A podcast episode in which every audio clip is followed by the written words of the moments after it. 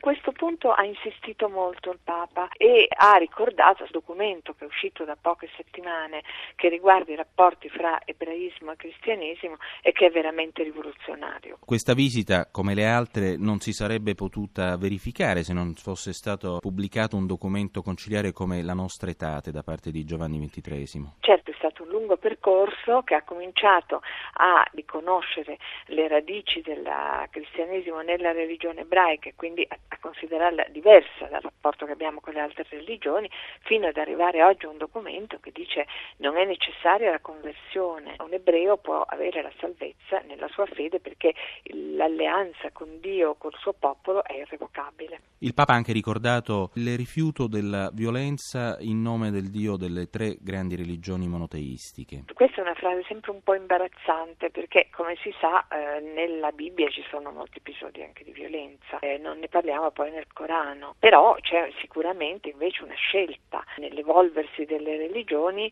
di un atteggiamento diverso nei confronti della violenza. Fabrizio Noli, GR3.